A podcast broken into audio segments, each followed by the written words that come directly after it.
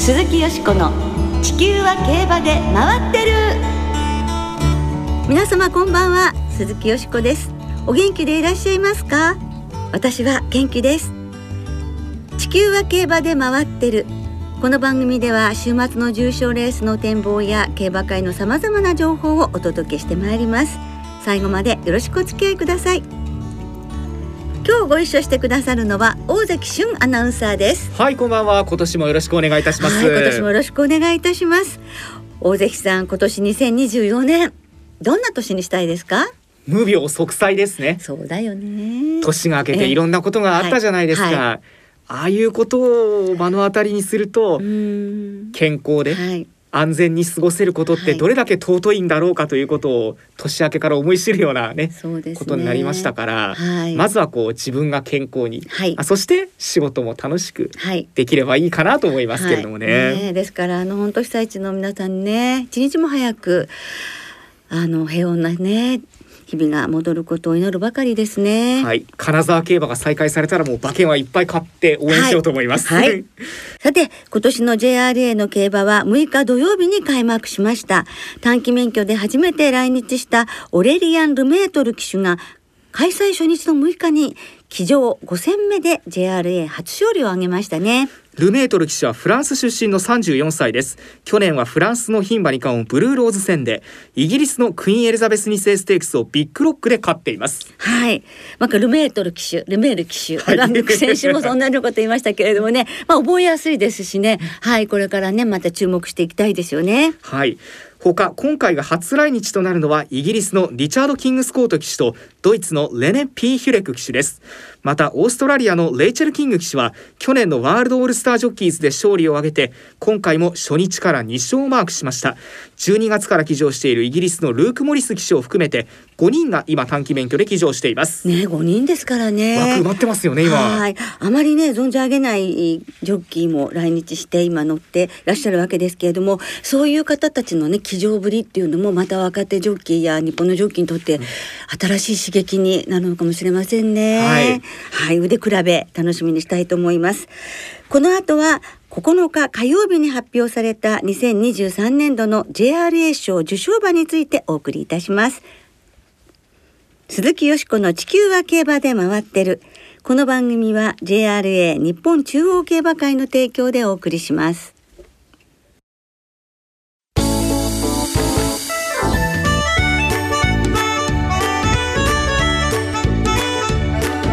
鈴木よしこの「地球は競馬で回ってる」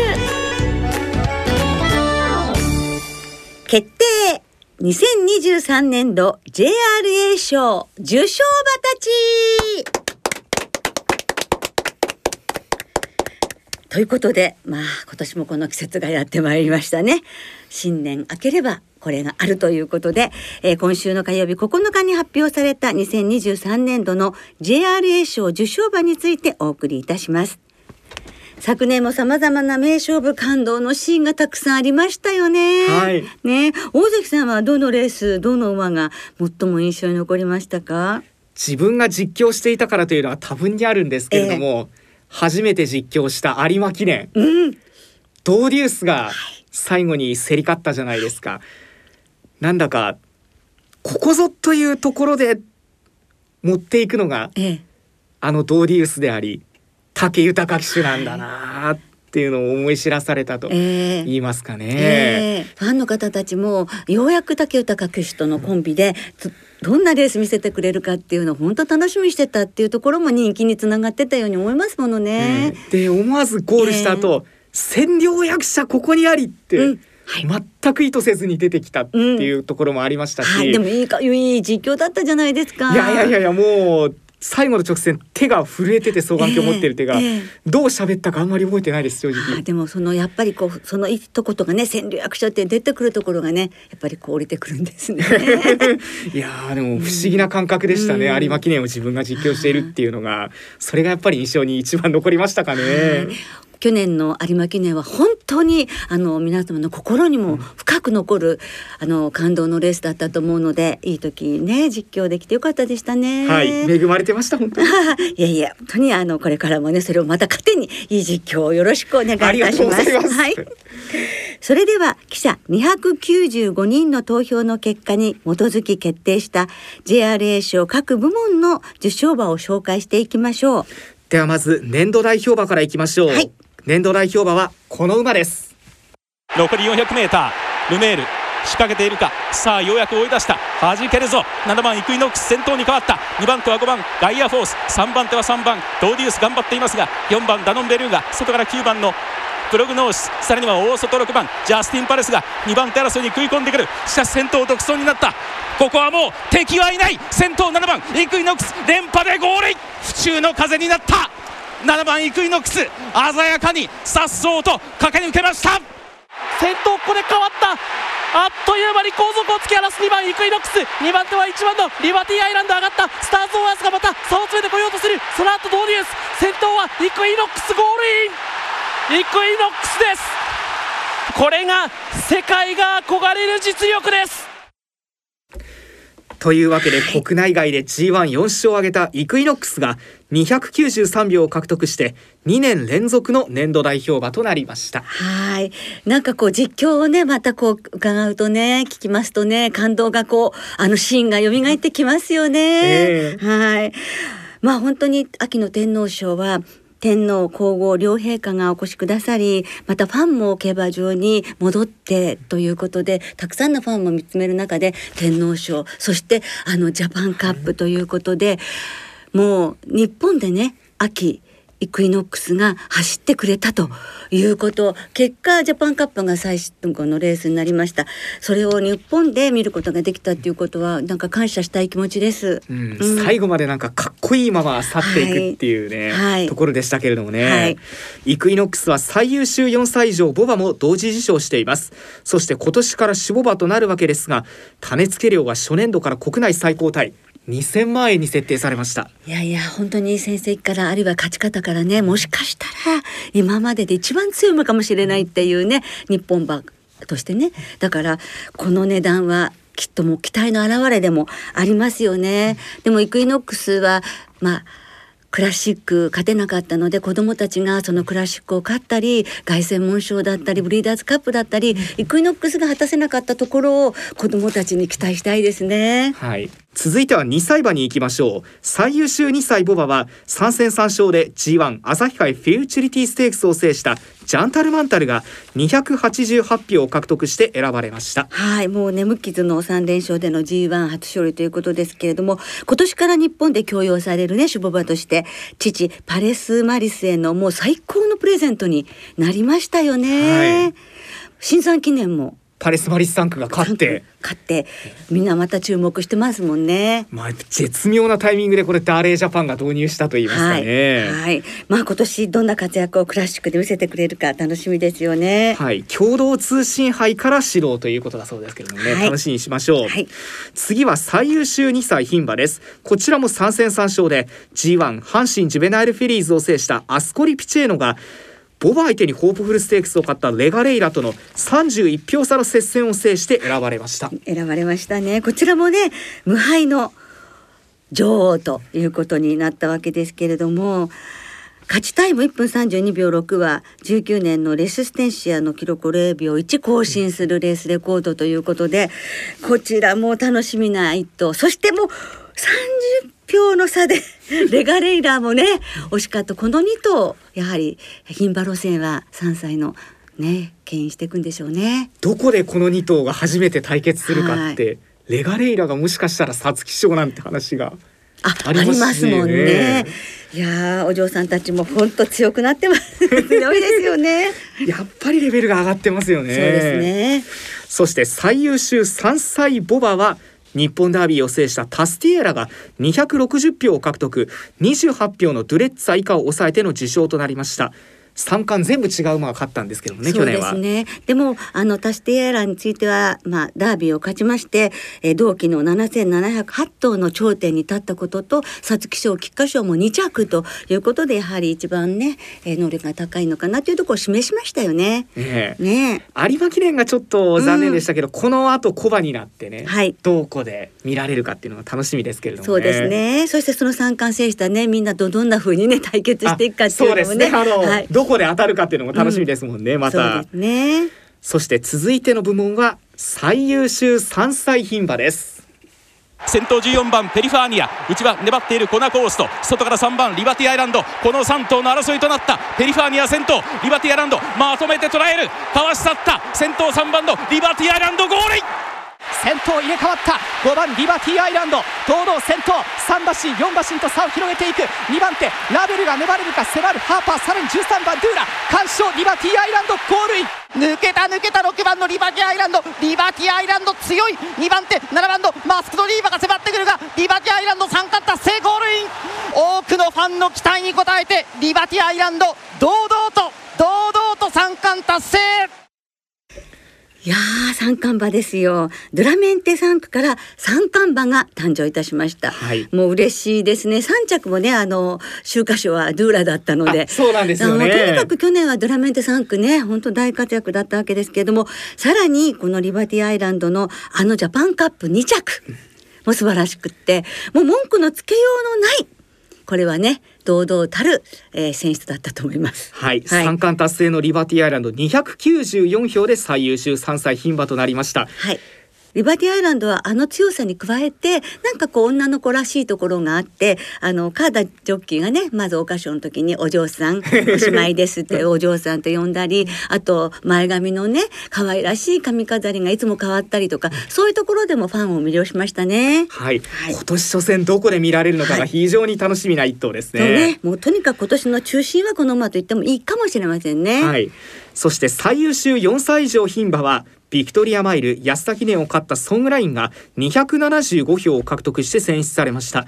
ソングラインは新設された最優秀マイラーも受賞していまして2部門での受賞となりました。はい、ソングライン本当に連覇を飾った安田記念のあの強さがとても印象的ですね、可愛くて優しい一方でレースに行けば集中力と闘争心を見せてくれる素晴らしい馬と林調教師がおっしゃっていますがノーザンファームでも繁殖入りということなのでその魅力をお母さんになってね子供たちに伝えてほしいと思います。はい。そしてこの馬あのブリーダーズカップにもねええ。行ってはい。というところであの海外にチャレンジしてくれたっていうのもなんだか大きいような気もしましたけれどもね。そうですね。本当ですよね。りょうくんが本当に僕は顔負けの活躍しましたね。はい、なお前回までは最優秀短距離馬という表彰部門だったんですが今回から最優秀マイラー最優秀スプリンターと細分化されましたこれは現在の競争体系に合わせること受賞機会の増加票の分散の解消などを目的としています、はい新しく作られた最優秀スプリンターにはスプリンターズステークスを勝ったママコチャが226票を獲得して選出されていますはい。ママ子茶ですよ。白雪姫がおばあさんということで、ついにこの白雪姫から影の G1 ホースが誕生したことになります。そしてもうとにかく白雪姫の子孫たちがこう年々ね力強くなってこの枝葉の広がり方も素晴らしいですね。ねえはいまあこうバトンをこう渡すかのようにソダシがちょうどこのタイミングでっていうちょうどそうだったんですよね。この春は3月24日の高松宮記念が最大の目標ということです。そして最優秀ダートホースです。こちら票が割れたんですが、はい。166票を獲得したフェブラリーステークスマイルチャンピオンシップ南部杯チャンピオンズカップの勝ち馬レモンポップが126票の牛バテソーロを抑えて選ばれました。うーん。ここもね大接戦でしたもんね。分かれるところでしたけどねこれどっちをっていうのは。よね。だここはですね、えー、40票差なんですね。でもやはりこの史上4頭目の春秋 JRA ダート G1 制覇というのは立派ですし関東馬としては初の快挙ですね。この春秋っていうのがね。はい。で酒井流星騎手のねええ。手綱さばきも思い切ったお見事なものでしたね。ねえチャンピオンズカップも距離が伸びてどうなんだろうとか言われていたんですけど、はい何の何のあんなに強いんだというね、ええ。勝ち方で1800メートルも。そうでしたね。2月24日サウジカップが目標ということです。なお牛バテソーロは日本馬として初めてダートのドバイワールドカップを制覇したことなどを評価され特別賞を受賞しました。競走馬の特別賞受賞は2020年クロノジェネシス以来で3年ぶりとなっています。はい。もうついにね砂のワールドカップ制覇ということでそれも2馬身以上のね差をつけてということであのゴールシーンもねもう胸が熱くなりましたよね。でもこうしてみますとまあ牛場手ソーとそしてレモンポップが、うん、まあこういうふうに活躍して一頭はまあ特別賞ということになったわけですけれどもこういうふうに接戦にこういうスターフォースが出たダートからっていうのはやはり去年はこの他にもね3歳馬でも強い馬がねあのデルマストと崖も活躍したりとかそれからあのマンダリンヒーローがいたりとかもうそういうダート界が充実した一年ということの証かもしれませんね、ね、そして最後は最優秀障害馬です。去年年間4戦4勝。中山大障害圧勝でした。マイネルグロンが279票を獲得して選出されました。はい。4連勝でハードル界の頂点に立ちましたよね、うん、10馬進出でしたもんね中山大障害はね。鮮やかでしたね、うん、そして青木調教師の涙まだ5歳ですからね、これからさらなる活躍が期待されますね。はい、はい春の最大目標は中山グランドジャンプということです。ということで駆け足で2023年度の JRA 賞受賞馬を紹介してまいりました。イクイノックスとソングライン以外の受賞馬は今年も現役を続ける予定です。はい。大関さんは今年は特にどの馬に注目されていますか？市場が入っちゃうところはあるんですけれども、はい、ドーデュースですかね。あのジョッキーカメラ有馬記念の最後に滝豊騎手が馬から降りて、はい、もう一回フランス行こう、うんチャレンジしてほしいですよね。そうですね。であとドバイもちょっと去年は残念だったじゃないですか。はい、海外でもう一回走るドーデュースを見てみたいですし、はい、あの今年 G1 勝ったら4年連続 G14 勝。うん。2歳の頃からこんなに長くそうですね活躍できる馬ってなかなかいないよなと思うので、ちょっとドーデュースが次どこで見られるのかですかね一番期待したいのは。ね、そう乗り越えてきたものがいろいろありますもんね。ねやっぱりあの馬ヒーローだなって思いましたね。はい。ということでこの後よしこさんにも今年の注目馬をお聞きしたいところなんですが、はい、来週のこの時間、はい、特集でお届けする2024年みんなの期待馬の中でお話しいただこうと思います。はい承知いたしました。番組ではリスナーの皆さんの2024年今年の期待馬を大募集します番組ウェブサイトのメール送信フォームから木曜日までに送ってください。G1 勝ち馬でも条件馬でも未勝利馬でも JRA の馬でも地方の馬でも構いません。海外の馬でもいいですね。あもちろんです。はい。どしどしお寄せください。お待ちしております。ということで今日は2023年度の JRA 賞受賞馬をご紹介してまいりました。現役を続ける馬たちには今年も競馬を盛り上げて輝き続けてほしいですね。はい。そしてそんな素晴らしいところをぜひいっぱい実況したいなっていうのは今年も願いですね。はい、よろしくお願いします。期待してます。以上特集で2023年度 JRA 賞受賞馬をご紹介いたしました。鈴木よしこの地球は競馬で回ってる。ここからは週末に行われる重賞を展望していきましょう。今週は土曜日に小倉で愛知杯、日曜日に京都で日経新春杯、中山で京成杯が行われます。まずは日曜日に京都で行われる G2 日経新春杯を展望していきましょう。はい。金曜日正午の段階で京都は天候晴れ芝もダートも良です。14日の京都は晴れ時々曇りなんですが明日土曜は夕方に天気が崩れるという予報も出ています、はい、天皇賞路線にもつながってくるであろうところで、ね、ハンデ戦難しそうですけれども、はい、どうしましょうか？はい、ここはですね、やはり菊花賞出走組が強いんですよね、このレースはね。はい、で、そこから選んでみたんですが、ハーツコンチェルトですね、斤量が2キロ軽くなるというのは、とてもアドバンテージだと思うので、ハーツコンチェルト本命ですね。そして、同じく、えー、菊花賞組で2キロ斤量が軽くなる田口寛太騎手。安城。ね。ちょっと田口騎手も今年ね飛躍が期待されます、ね、リビアングラス。さらにサボーナ。そして5歳ですけれどもレッドバリエンテ。この4頭の馬連ボックスにします、はい、はい、大関さんは？私はですね牝馬で新緑化あね直線長いコース、はい、京都外回りは合ってるんじゃないかなと思うんですよね、えーはい、エリザベス女王杯はちょっと結果が出なかったんですけれどももっと距離が伸びたところでどうなるかを見てみたいなというところで、はい、53キロですしね、ええ。うん、里のグランツとの里のダイヤモンド里のダイヤモンド2頭とか、はい、京都で。で京都でねちょっとはい。面白いんじゃないかななんて。わかりました。じゃあ私は新緑花の副賞を加えます。は いあ、副賞ですね。はい。人気なさそうな馬の副賞っていうね。はい。それでいこうかな。応援です。はい。はい。続いては日曜日に中山で行われる3歳馬の G3 京成杯です。去年はここを勝ってデビュー2連勝としたソールオリエンスがええ。皐月賞まで一気に勝っていったということになりました。今年は出走メンバー15頭。金曜日正午の段階で中山は天候晴れ芝ダートとも良のコンディションです。14日の中山晴れ時々曇りという予報が出ています。決闘的にもおおええ楽しみだなという馬がいるんですけれどもね,、そうですよね。今年はいかがですか？私はとりあえずあの2002勝の2頭アーバンシックとジュンゴールド。それからドラメンテ3区のドレイクパッセージ。これ新馬戦ね強かったですからね、そしてアパパネの息子バードウォッチャー。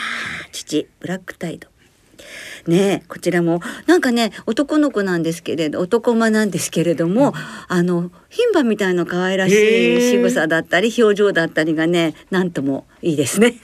はい。ですのでこの4頭のボックスにしたいと思います。2番6番13番15番の4頭ボックス生まれんです。はい。大関さんは？14番のダノンデサイル。はい。キャリアの豊富さをここで生かしてもらえないだろうかというところであとラジオ日経杯京都2歳ステークス前走。ね。差のない勝負をしていたので、はい。上位に来てほしいというところ。あとやっぱりスケールだったらアーバンシックかなっていう、うん前回の100日総特別もそんなにスタートが良くないのええにこう直線だけでもう力技でねじ伏せで勝ったような レースでしたし、はい。スバブ・リチャードの子供がここを勝つといよいよクラシックがあってねうん。牝馬アレガレーラがいますけどそうですね。ボバでも大物が出てくるかもっていうところでちょっとこの2頭を絡めて買ってみようかなと思いますけどもね。ではリスターの皆さんからいただきました予想もご紹介したいと思いおます。願いします。1週間遅れの18番さんこの番組には初めてメールしますありがとうございます。今週は日経新春杯が京都競馬場でありますが私のようなおじさんの競馬ファンはどうしても1978年の10ポイントが競争中止したレースを思い出しますとこのレースに関しては結果はともかく全馬無事にゴールインしてもらいたいです日経新春杯は里のグランツから、緑の本さん小学生の時以来ほぼ50年ぶりに入院することになりまあと言っても一泊二日ですがはい。いつもラジコのタイムフリーで聞いているこの放送今週は病院のベッドでリアルタイムで聞くことになりそうですあらまあね。お大事になさってくださいね。日経新春杯はハーツコンチェルト神戸新聞杯の先着馬に対して軽い金量連続騎乗の松山公平騎手で2勝目初重賞制覇に期待まだこの馬1勝馬なんですよそうねなんですよね。人生と競馬は波乱ださんから。京成杯は準ゴールド。新馬戦で見せたラストの加速力と刺激賞で見せた機動力が中山に合いそう。日経新春杯はプロザホーン。先週のジョッキーのコメントで馬場が緩いと言っていたので洋芝もこなせるこの馬にしますと、うん。関谷うまいもんさん中山金杯を単勝で京都金杯を3連複で取り新年好スタートを切ることができました。今週も頑張ります。ちょっと羨ましい。京成杯は準ゴールドから自在な足が持ち味酒井流星騎手がどんな騎乗を見せてくれるか注目です。日経新春杯はレッドバリエンテから。オーサムエアプレインさん今週は日経新春杯ですね。久しぶりの京都開催にワクワクです。あここ何年か中京でやってましたからね、うん。本命はハンデに恵まれたハースハーツコンチェルト。京成杯は良血バードウォッチャー中堅さんは京成杯はアパパネの息子のバードウォッチャー、日経新春杯は菊花賞5着のサボーナを狙いますと、い、っぱいいただいております、どうも皆さんたくさんのメールをいただきましてどうもありがとうございます。ありがとうございます。ね時間の都合でまた今年もなかなかご紹介できなくて本当に申し訳ございません。なおこの番組は金曜日のお昼過ぎに収録しています。その後発表された出走取り消し機種変更などについては JRA のウェブサイトなどでご確認ください。また重症予想はメール送信フォームから金曜日の正午までにお送りくださいはい、お願いいたします。来週はアメリカジョッキークラブカップ東海ステークスの展望を中心にお届けいたします。そして特集で2024年みんなの期待馬をお送りします。お聞きの皆さんの予想、今年の期待馬をぜひ教えてください。お待ちしております。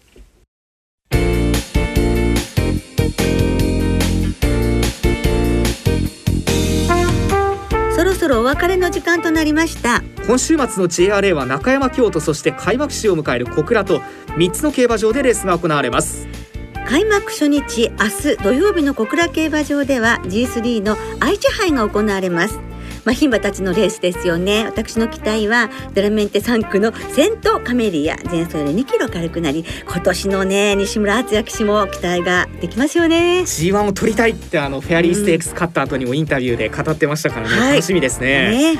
今週も開催競馬場にはネット役で指定席券入場券を購入された方当日現金発売入場券を購入された方が入場できます。詳しくは JRA のウェブサイトなどでご確認ください。はいよろしくお願いします。それでは週末の競馬存分にお楽しみください。お相手は鈴木よしこと。大関俊でした。また来週元気にお耳にかかりましょう。鈴木よしこの地球は競馬で回ってる。この番組は JRA 日本中央競馬会の提供でお送りしました。